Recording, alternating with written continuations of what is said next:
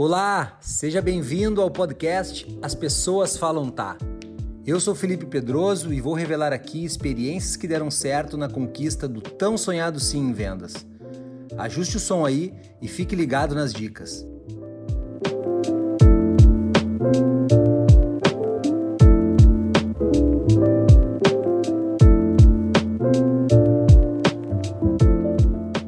Sejam bem-vindos a mais um podcast As Pessoas Falam Tá. E hoje o tema é o exemplo é que fica.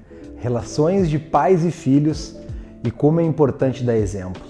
Eu fui pai muito cedo, eu fui pai com 21 anos, nasceu meu primeiro filho. Eu tenho dois, a Nanda e o Cadu. O Cadu tem 19, a Nanda tem 14.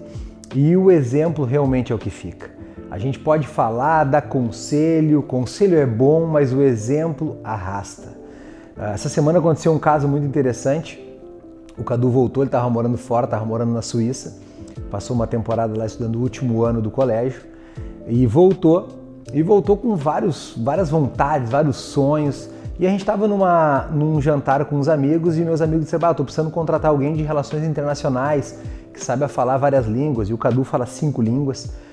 E, e na hora a gente estava ali, mandou uma mensagem para ele, a Tati mandou uma mensagem para ele, minha esposa perguntando meu filho, nossos amigos aqui querem, ele trabalha com exportação de couro e tal, e eles querem alguém para relações exteriores. E como tu é, é, jovem, não trabalhou nesse segmento ainda, o que, que tu acha talvez de aprender? Ele falou, bora! Na hora ele respondeu, bora! E aí tá, o que, que eu preciso fazer? Ah, manda o currículo. Eu mandei o meu currículo para ele, para ele ter uma ideia, uma noção, mas mandei despretensioso. Ele na mesma hora preparou o currículo dele, colocou que ele participou de feiras e eventos com a gente para vender, em alguns anos diferentes, que ele fez um evento numa academia, fez a feira Expo Bento, e ele colocou no currículo dele, botou as, as características, os potenciais, as, as habilidades que ele tem. E ficou muito legal o currículo, ele já mandou na mesma hora para os nossos amigos e fez uma entrevista ontem. E quando ele fez a entrevista, quando ele mandou o currículo, eu cheguei para Tati, minha esposa, e disse: Cara, eu já tô uh, tranquilo com o Cadu. Porque eu acho que o grande uh, segredo, o grande diferencial de qualquer ser humano é a iniciativa é a vontade de aprender algo novo. E o exemplo vem de casa. Eu, desde muito cedo, quando eu casei com a Tati, a primeira coisa que eu disse para Tati, minha maior prioridade é o trabalho, depois é o resto, porque eu acredito que quem ama a sua família coloca o, o trabalho em primeiro lugar. Porque é só com o trabalho, é só com muito trabalho e com o resultado daquele trabalho que eu consigo dar o benefício, dar o, o bônus, dar a parte boa para a família. Então, se tu ama a tua família, tu tem que priorizar o teu trabalho. E ele sempre viu isso muito desde cedo. Eu e a Tati sempre trabalhamos muito e trabalhamos com muito amor pro que a gente faz. Eu acredito 100% que a gente precisa ser apaixonado por que a gente faz. Obviamente que ser apaixonado por que a gente faz não é aquela parte lúdica, bonita que tudo eu adoro. Eu tenho que fazer o que tem que ser feito, não o que eu gosto, porque às vezes o que eu gosto é ficar na cama no frio. Às vezes o que eu gosto é não ir para academia, às vezes o que eu gosto é comer mais do que o, o normal para não engordar, às vezes o que eu gosto é beber, e talvez beber sempre não é legal, então eu tenho que fazer o que tem que ser feito. E ele sempre viu esse exemplo em casa. Eu também tive esse exemplo em casa. Meu pai e minha mãe sempre trabalharam muito e o trabalho não era fardo. Não é aquele trabalho que a pessoa chega reclamando. Então eu sabia que trabalhar era legal, que trabalhar dava dinheiro, que quem trabalha vai em busca do seu resultado, traz o resultado, mesmo que lutado, mesmo que cara, dias às vezes dormindo mais tarde, acordando mais cedo, e esse exemplo a gente trouxe. Quando ele teve a iniciativa de mandar o currículo, sem a gente falar nada, sem a gente obrigar ele a fazer nada, a gente só deu a sugestão. Eu já disse, tá, estou feliz da vida com isso, porque eu acho que a iniciativa de querer não ficar na zona de conforto uh, é o que diferencia um homem de sucesso de um homem fracassado.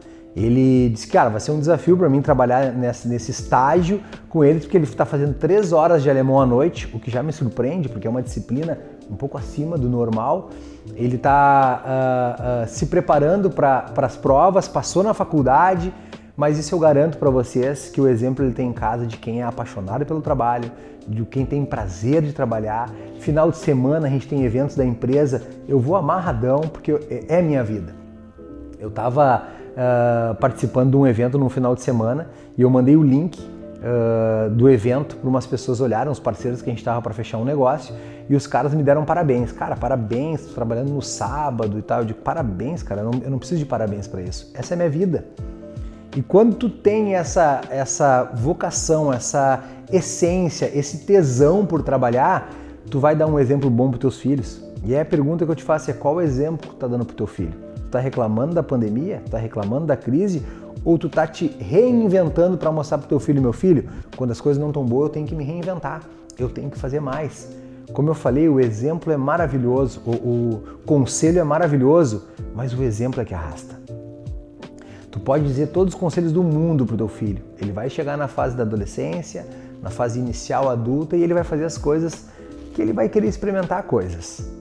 Mas é o teu exemplo que vai puxar ele para a realidade. É o teu exemplo que vai fazer ele ter prazer e saber que trabalho é bom. E trabalho é bom. Trabalhar é maravilhoso. Ter propósito no que tu está fazendo, cara, é maravilhoso. E esse exemplo é que a gente precisa fazer. Esse exemplo é que precisa ser dado, não o que tu fala.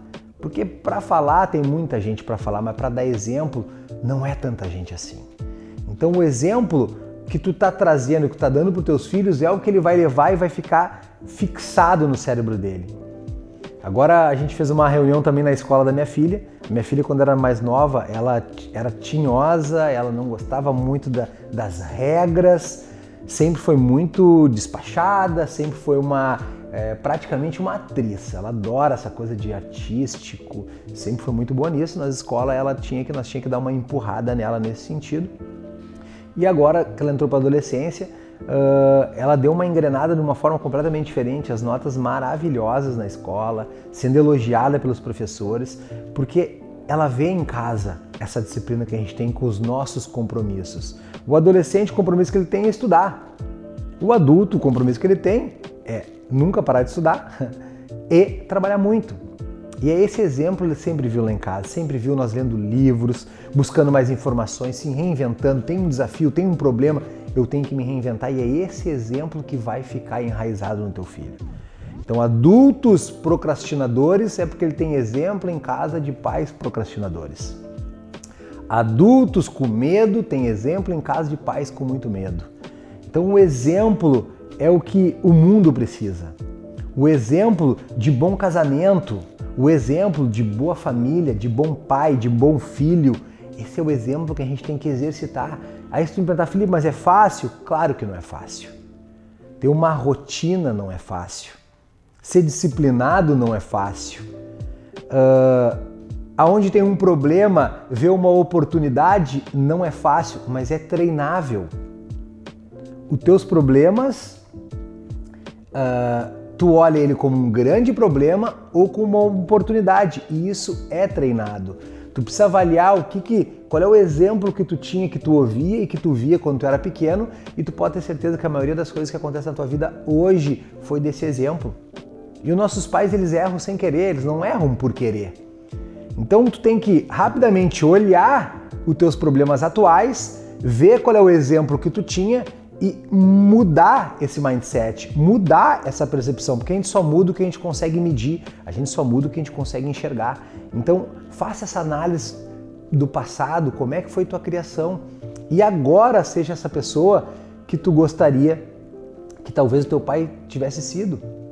E aí, fez sentido para você? Agora coloque em prática e veja como as pessoas falam tá. Gostou do conteúdo? Então não esqueça de seguir o podcast acompanhe os próximos episódios e compartilhe com os amigos. Um forte abraço e até mais!